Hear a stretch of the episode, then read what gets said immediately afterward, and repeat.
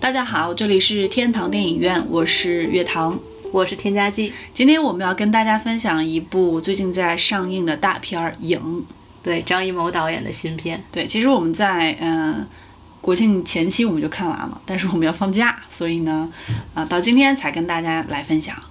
嗯是的。首先，我们先跟大家介绍一下这部电影讲了一个什么故事。嗯，这部电影是基于三国里面刘备借荆州改编的，它是在这个故事原型的基础上自己做了一个架空的故事。对，它里面涉及的国家啊、人物啊，全都是虚构嗯的，历史上是没有的。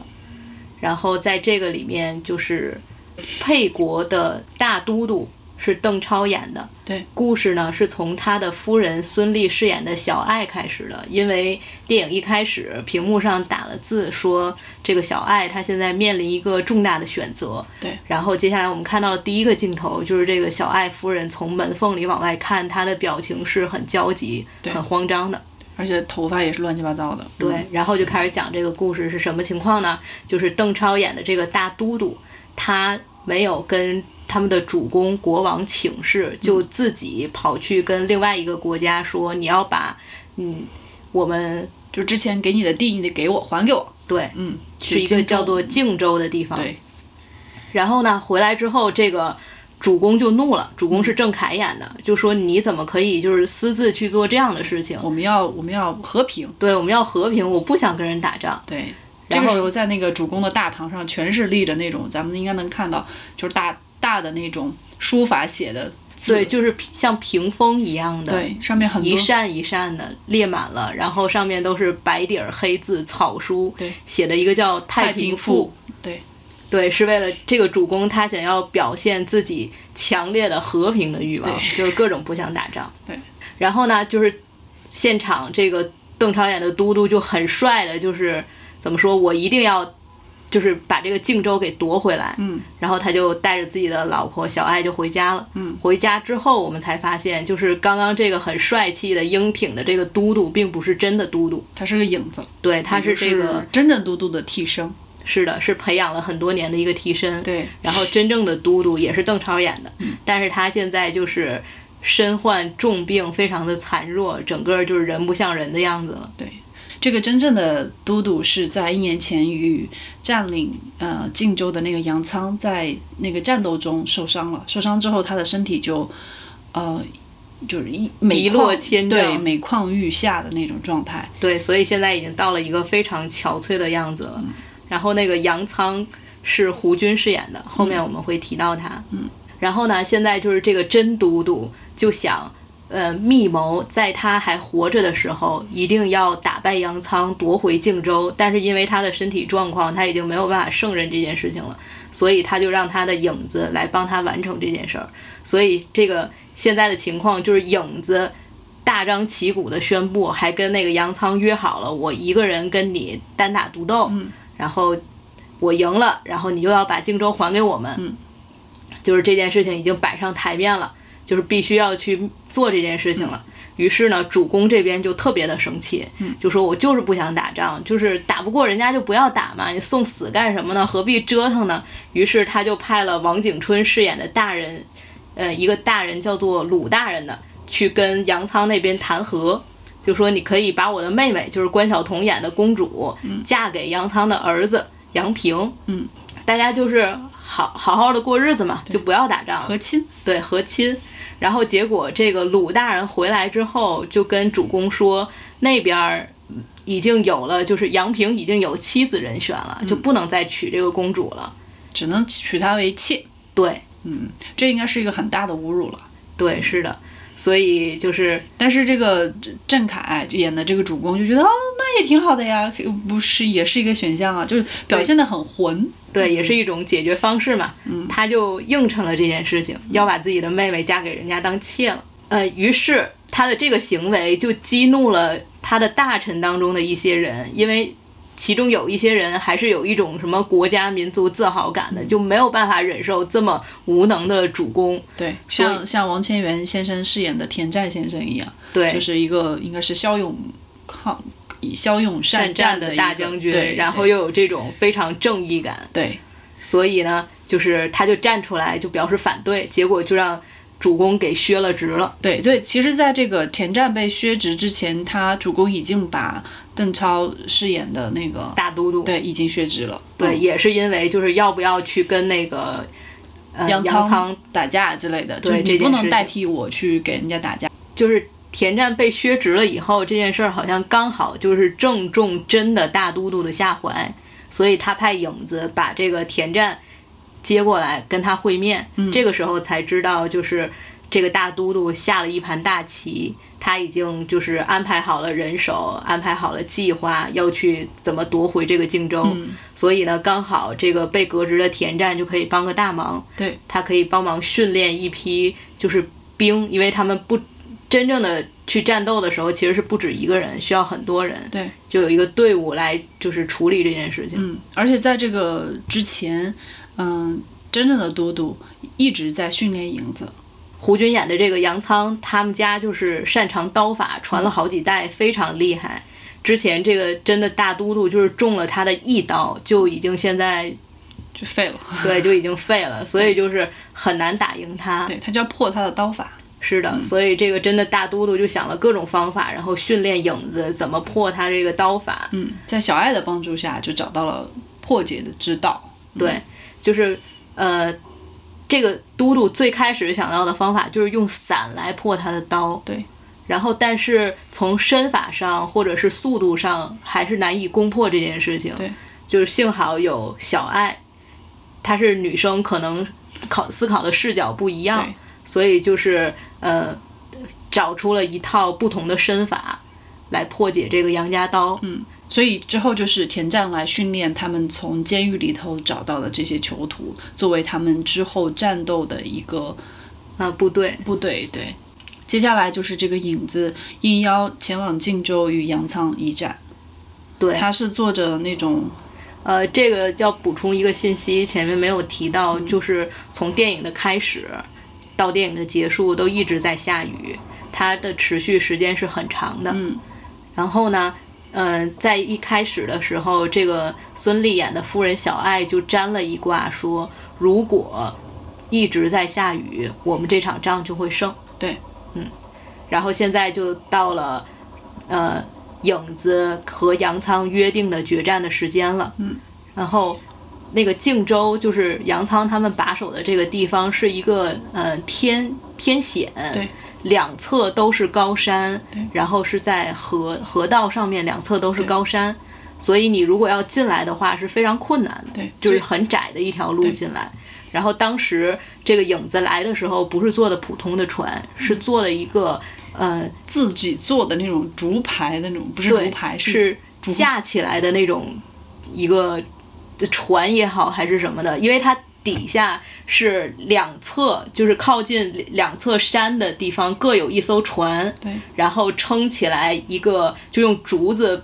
并排绑起来的两个屏障，对在这个屏障上面又架了一个台儿，对然后他是站在这个台儿上的，对，台上有一个八卦图， 对，这个台儿上还有一个八卦图，然后所以他在那个就是在这个河道里往前走的时候是可以躲开那个水里暗藏的那些兵器对兵器或者是那种呃障碍之类的。对，然后所以当他进来的时候，杨仓这边的军队的，就是那些官兵还觉得很奇怪，他怎么过来的？因为我们底下都有那种机关啊。嗯。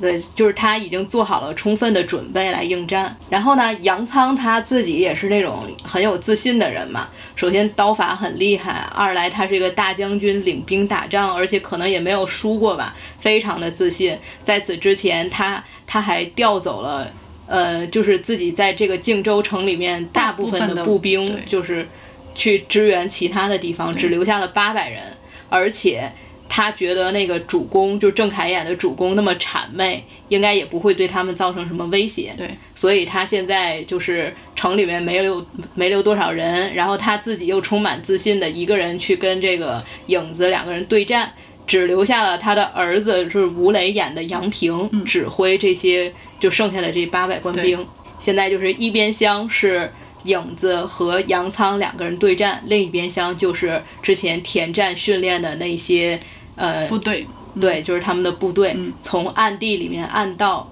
对，他就从水道，他水道哦，对，他那个刚刚讲了，影子过来时坐的那个他们特制的船，那个船舱底下都是藏着这些人的。对，他从那个从舱里面跑出来，走水道进入这个城里。对，嗯然后就是在后方突袭。对，然后这些部队用的这个伞也是大都督他们特制的这种伞，对，当做兵器。对，然后呢，在这些就是在后方突袭的这个部队里，其中就混入了关晓彤演的这个公主，嗯，因为她觉得自己被侮辱了，就是因为那个杨平说让她当妾嘛，对所以她就是来报仇的，你怎么可以这么侮辱我？嗯，然后这个也是留下了一个引子吧，所以关晓彤也加入了战斗。对，对然后接下来就是一场非常漂亮的、充满视觉刺激的打斗的戏，无论是呃影子和杨仓两个人一对一的对战，对还是后方的那种很多人一起的打来打去。嗯而且在这个过程当中，导演设计了很多花样，就包括他那个伞的样式啊对，以及伞的使使用啊方，法嗯对，就是这个伞它不是转来转去就这么简单的，对嗯它有很多花样，而且是那种就是很多人一起搞，就会在视觉上就是有一种很很震爽撼嘛，很很震撼撼，的因为感觉人很多人，对。量比较大那种。嗯，然后这场战斗非常惨烈的一场战斗，就是很多主要的演员都死了。死了，基本上基本上杨仓死了，杨平也死了，呃，然后公主也死了。对，嗯，然后就是然后影子就是身受重伤。对，王千源演的田战也是身身受受重重伤，伤对。然后这个时候就是，呃，哦，要交代一下影子吧，对，影子他之前是他八岁的时候被这个大都督的叔叔从靖州找去的，因为他长得很像大都督，所以就把他给带走了，就是秘秘密密训培练养。嗯对，然后他就跟自己的母亲失散了。他就是一直想去找回自己的母亲，而且对他然跟后嘟他一嘟，对他跟嘟嘟之间的一个协定就是，我给你打赢了，我就回家，我去找我的母亲，这是他的个人的很大的一个欲望愿望吧，嗯，嗯，他不只是打赢了，就是说我替你当这颗棋子，把这件事情做好了，然后我就要获得自由，我要回家，我去见我妈。然后接下来就是他回家了，结果发现他妈已经死了。对，然后还有一群人埋伏在他们家等着杀他。但是就在他就要死了的时候，就是又来了另外的人把他给救了。对，说是主公的人，对，对然后这个人就跟他说那个，呃，你现在有两条路，另一条路，一条路就是你就留在这儿，另外一条路就是你跟我走。然后接下来就是影子选择了跟他走，嗯，就回到了沛国的大殿上。对，然后主公就非常开心，他对们收复了荆州。对，然后你就会发现，就是他这个电影，你看前面的时候会发现这个故事有很多的坑，很多的 bug。对，但是看到后来，你就会发现其实他都是有意而为，他后面都会填上。你像那把伞就是，对，因为这把伞，它当刚开始训练的时候，就是他们一场又一场的这种训练的时候，他用的就是油纸伞，很普通的嗯伞。然后你想说，那边演杨仓的时候，那么就是那种大刀大钢刀。然后怎么能这把伞怎么能扛得住对呀、嗯然后可是到正式对战的时候，你就会发现，哦，原来用的是特制的伞，对，它这个伞就是每一个伞的叶儿都是都是刀，对，就是，呃，它是用刀构成的整个伞面儿，就是非常好用，感觉对，就就是比较蛮重酷的一个武器。对，然后包括前面就是这个郑恺演的主公的行为，就是那种特别二、特别混，就是那种极其脸谱化的反派，你就会觉得烦死了。嗯哦为什么会有这样一个人物设定？然后你看到后面，然后就发现其实他所有的表现都是他的计谋。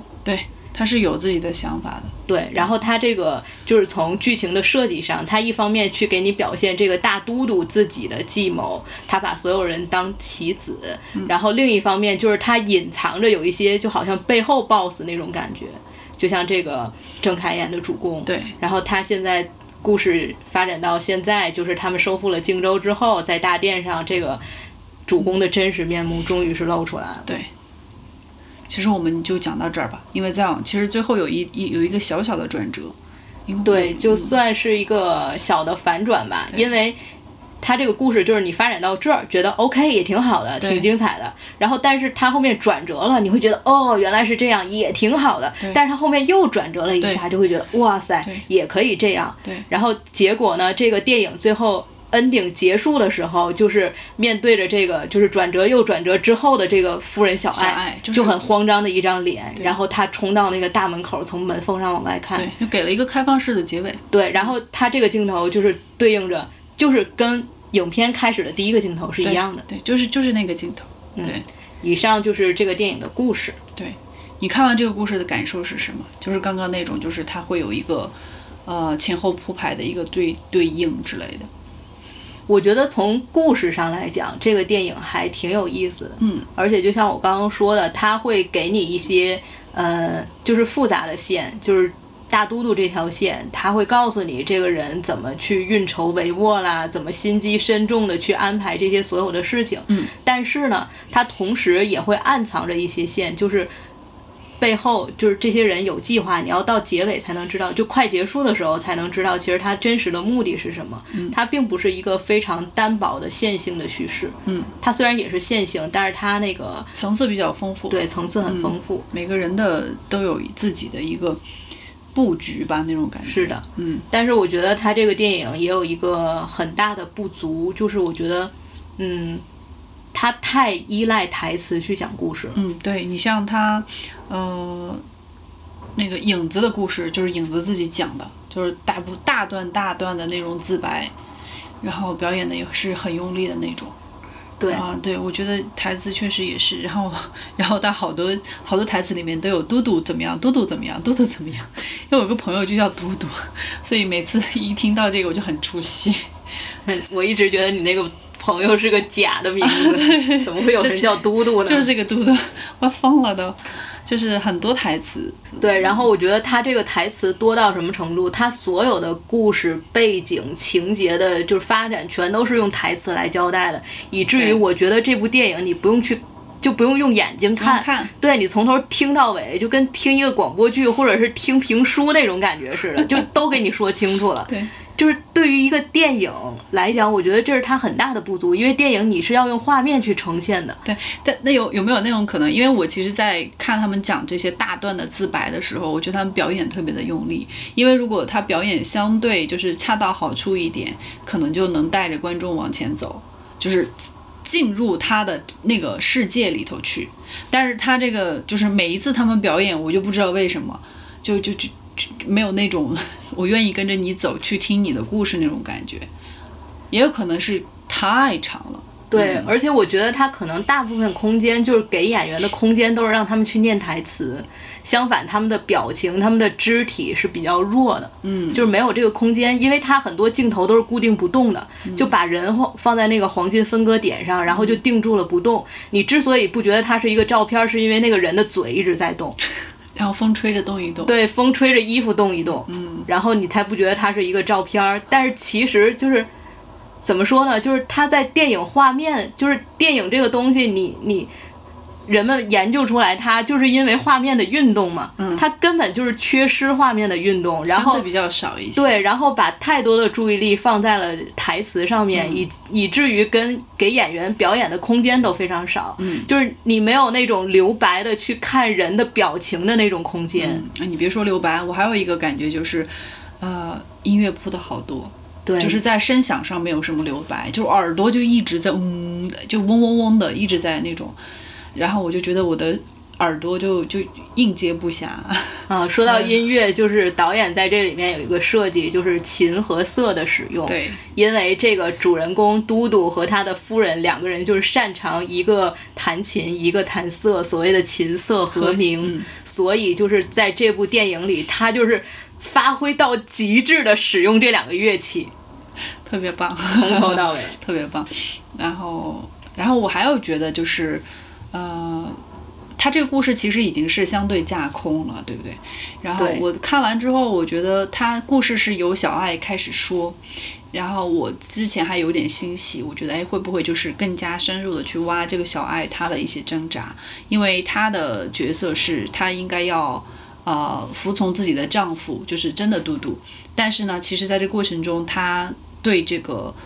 影子是有动心的，而且动情了。他们两个之后有一场床戏，但是那个是很朦胧的一场戏，就两个人发生了一些关系。他对影子是，呃，应该是又怜爱又有爱，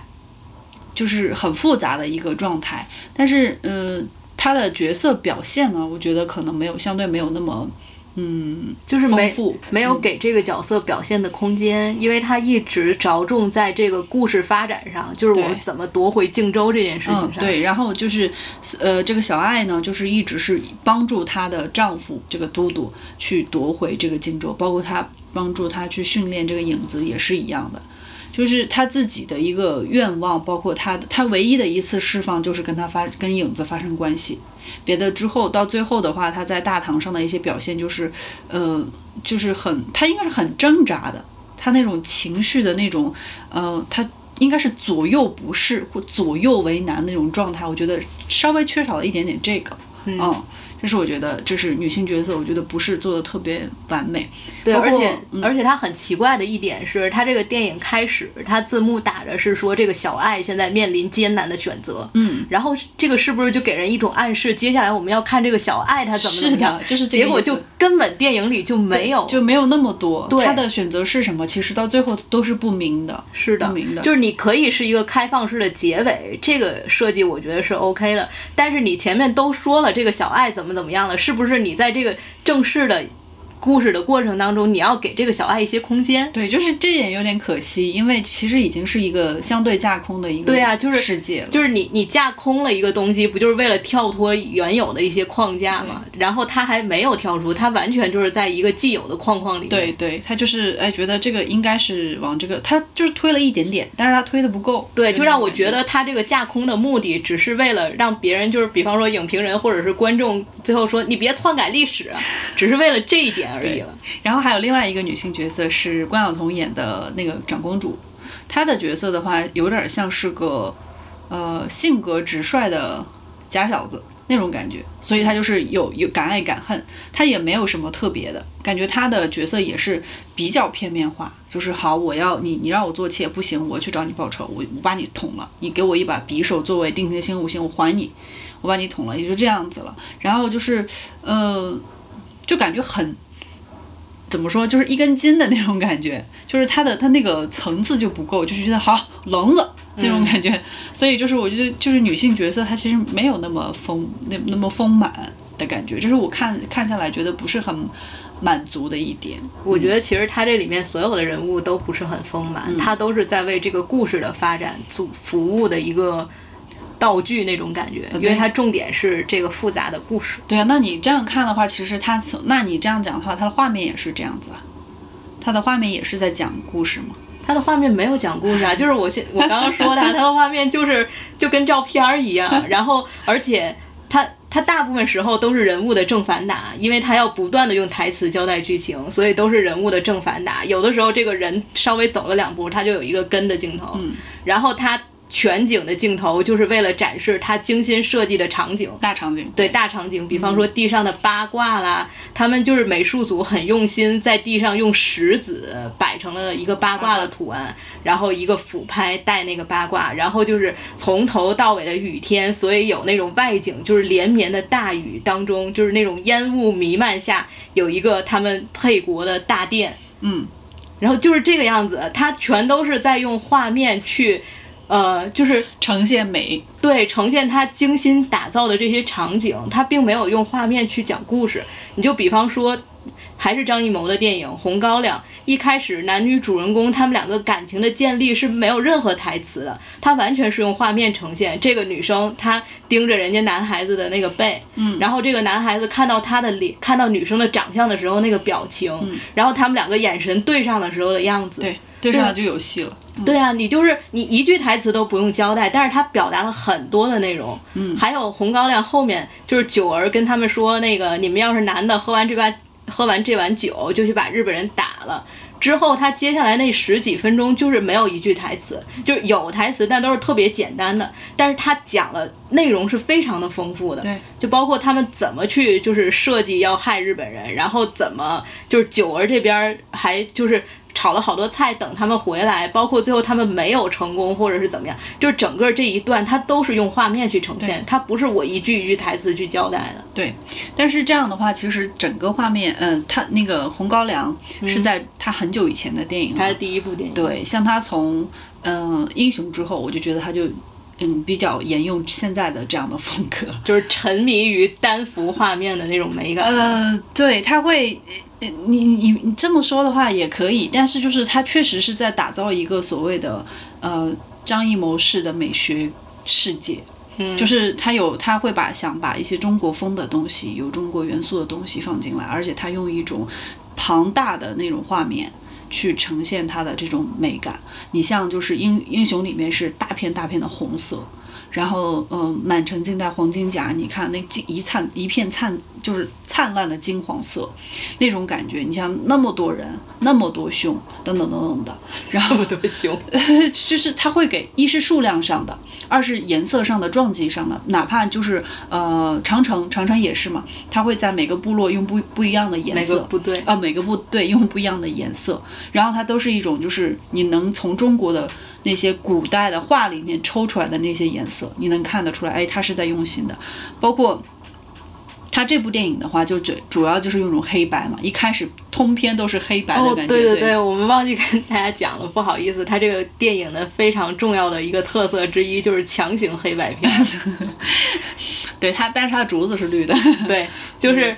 它明明是用彩色设备拍的，嗯但是它强行把它黑白了，因为所有人的衣服都是黑白的，嗯，就是它的然风后格，服化道，对。对，然后它唯一有颜色的就是竹子的颜色，他他就是他，其实在讲的就是这样的一个世界吧，就是嗯，竹子的颜色和雪的颜色是有是带色儿的，对，颜颜红色的那个嘛，对，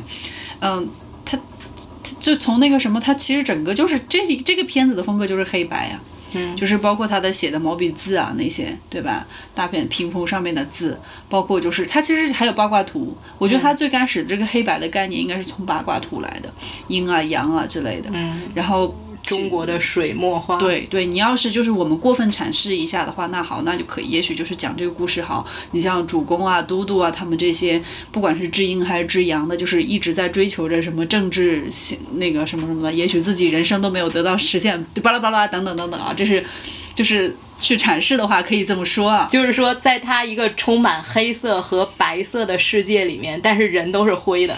对就是所谓的灰色地带是出现在人身上，就是他的人，对他就是那那种感觉，就是你可以去随便你怎么阐释，但是他自己就是给了你这样的一个世界，然后你去看到底是什么。那雪，雪是欲望啊，是一种生命的象征啊，包括绿色也是，竹子也是生命的象征啊，它就就就那就是蓬勃的那种感觉，那。嗯挺好的呀，就是我觉得他的画面风格就是已经有他的一个他自己一套体系了。你像他在嗯呃服装、话剧、呃服服装、道具还有化妆上，都是已经在做一些很大的一些怎么说展示了吧？包括他这次启用的情和色，你像基本上我们在别的电影里面应该看不到情和色呃在一起，同时也应该也没有看到过像把中国元素用到这么极致的画面了吧？就是画面哈，就是他，但是我觉得他就是一直在追求这个，他这个导演他就是往这个方向推，他就一直在推。我所以我觉得这个片子就是，总而言之就是从英雄之后，他自己一直在走这条路。就是它追求一种画面上的极致的美感。对，他是从那个整个美术，就是你说的美术组啊、道具组啊，整个加起来，还有摄影什么的加起来，整个营造出来这个氛围。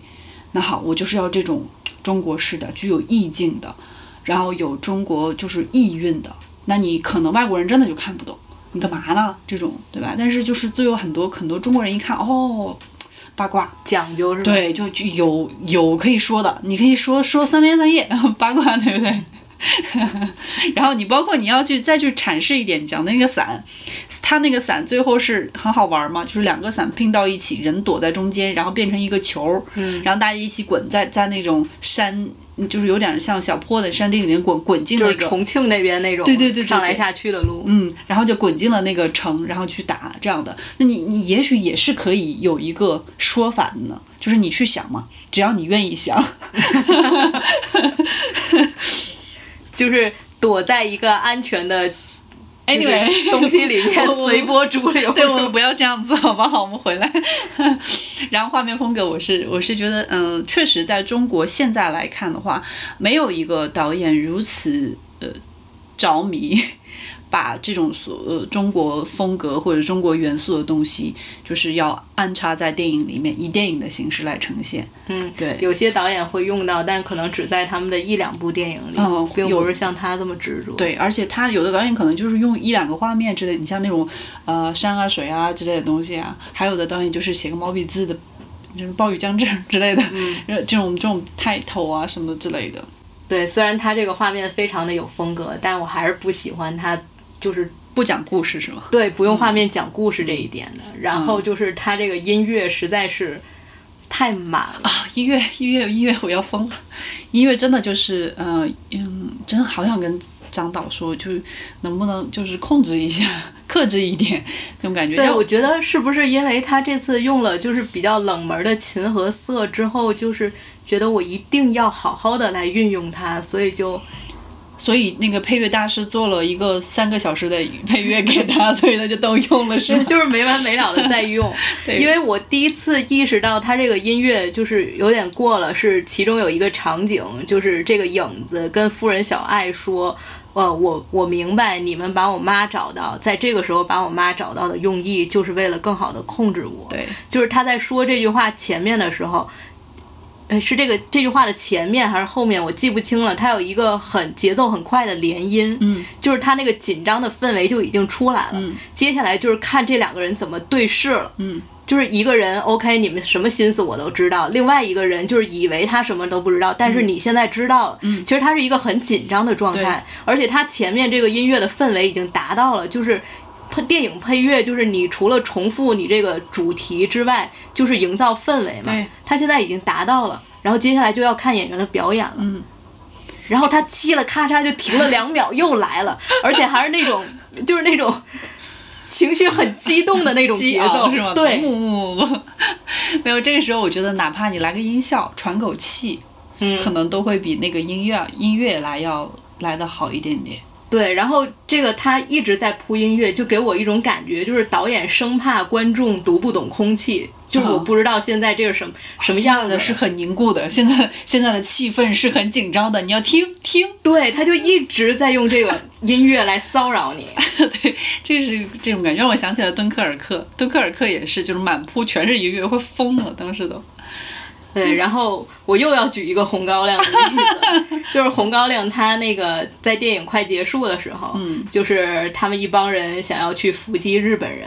然后在等待日本人的过程当中，巩俐演的九儿就来给他们送饭，然后九儿就被那个出现的日本人用枪给打伤了，然后这个时候所有人就是。都怒了，就对急忙忙冲出来对要跟日本人决斗。这个时候就是有那种音乐响起来，然后你配的画面都是大家冲，然后浴血奋战，一个平行剪辑，不同的人在做什么不同的事情。对然后那个他们之前埋的炸弹就爆炸了，把日本人的车给炸了。对，就是那随着那一声炸弹，音乐停了对，所有的声音都没了，戛然而止。戛然而止。然后你去看那个氛围，就是那种你你刚开始。本来它从视觉上就是在刺激你，然后它的音乐又营造了一种紧张感，就是所有的情绪都高昂到极点，然后炸弹爆炸了，这个时候停下来，就是可以了，对就可以了，就是我们的情绪也要停下来，嗯然后看看到底接下来怎么了，发生事情发展到什么样子了，嗯，就挺好的。就是对于张艺谋来讲，他还是很懂得用音乐来配合自己的画面去，就是呃完善这渲个染对嗯渲染，让这个电影更好。对，但这部不知道怎么了， 对，就是这这部就是部用的真的很满，然后耳朵都要要聋掉了的感觉，也可能是想自我突破吧，呃，可能是另外一种一种方式吧。就不知道是怎么那回事。工业上流程一般都不是不，也不是说不是不是这样子的，都会不不大一样。对，就是现在在那个行业里面，电影配乐是两种方式，一种就是我剧本创造出来之后，然后那个制片人就开始找这个音乐总监对，然后跟着导演一起商量，就是你看那个这个电影到底是哪个风格的音乐啊，对然后大概在什么地方要加音乐啊，就是呃音乐的创作者是根据呃跟着。导演最开始的创作就介入进来，一起来完善这个电影的。嗯，那另外一种就是拍完了，拍完了，然后你剪辑完了，我拿给音乐制作人，你看着给我配画，那个看着我的画面给我配音乐吧。对，然后而且往往他还有一种情况是这个呃。